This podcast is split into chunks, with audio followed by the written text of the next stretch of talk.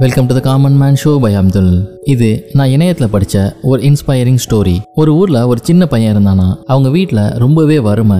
இவனு சின்ன பையனாக இருந்தனால எந்த உதவியும் அந்த குடும்பத்துக்கு செய்ய முடியலையாம். வறுமை ரொம்ப அதிகமானவன என்ன செய்யறதுன்னு தெரியாமல் ஒரு நாள் திகைச்சு போய் ஊருக்குள்ளே வந்து ஒரு இடத்துல உட்காந்துருந்தானா நம்மளால் என்ன உதவி செய்ய முடியும் நம்ம குடும்பத்துக்கு அப்படின்னு ரொம்ப தீவிரமாக யோசிச்சுட்டு உட்காந்துருந்தானா அப்போ அந்த இடத்துக்கு குதிரையில் வந்த ஒருத்தர் தம்பி நான் நாடகம் பார்க்க போகிறேன் இந்த குதிரையை கொஞ்ச நேரம் பார்த்துக்கிறியா? நீ சும்மாலாம் பார்த்துக்க வேணாம். நான் திரும்பி வந்தோன்னே உனக்கு பணம் கொடுக்குறேன் அப்படின்னு சொன்னாராம். அப்பதான் பார்த்துருக்கான் அவன் உட்காந்துருந்த இடம் ஒரு நாடக கோட்டைக்கு வெளியில. இவனுக்கா காசு தேவை. சும்மா இங்கே தான் உட்காந்துருக்கோம் சரிங்க நான் பார்த்துக்கிறேன் நீங்கள் போயிட்டு வாங்க அப்படின்னு அந்த குதிரையை பார்த்துக்கிறதுக்கு சம்மதிச்சானா. அந்த நாடகம் முடிஞ்சது. முடிஞ்ச உடனே அந்த குதிரையை விட்டுட்டு போனவர் இப்போ வெளியே வந்து பார்த்தாராம். பார்த்தவருக்கு ரொம்ப ஆச்சரியம். அந்த குதிரையை நல்லா சுத்தப்படுத்தி பல அந்த பையன் வச்சிருந்தானா. வந்தவருக்கு ரொம்ப சந்தோஷம். அவனை பார்த்துக்கு தான் சொல்லிட்டு போனோம். ஆனால் அவன் ஒரு படி மேலே போய் குதிரையை சுத்தப்படுத்தி சூப்பர் ஆக்கிட்டானே அப்படின்ட்டு அவரு கொடுக்கணும்னு நினைச்சிருந்த தொகையை விட அதிகமாக அமௌண்ட் கொடுத்தாராம்.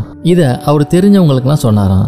இதை கேள்விப்பட்ட மற்றவங்களும் அந்த இடத்துக்கு நாடகத்துக்கு வரும்போது இந்த பையனே நீ பார்த்துக்கோ அப்படின்னு சொல்லி கொடுத்துட்டு போனாங்களாம். அவனும் முதல்ல செஞ்ச மாதிரியே அந்த குதிரைங்களை சுத்தப்படுத்தினானா குதிரை வண்டி வந்துச்சுன்னா அதையும் கழுவி சுத்தமாக திரும்பி வரும்போது கொடுத்தானா அவனுக்கு கையில் இப்போ நிறையா பணம் சேர்ந்துக்கிட்டே வந்துச்சு.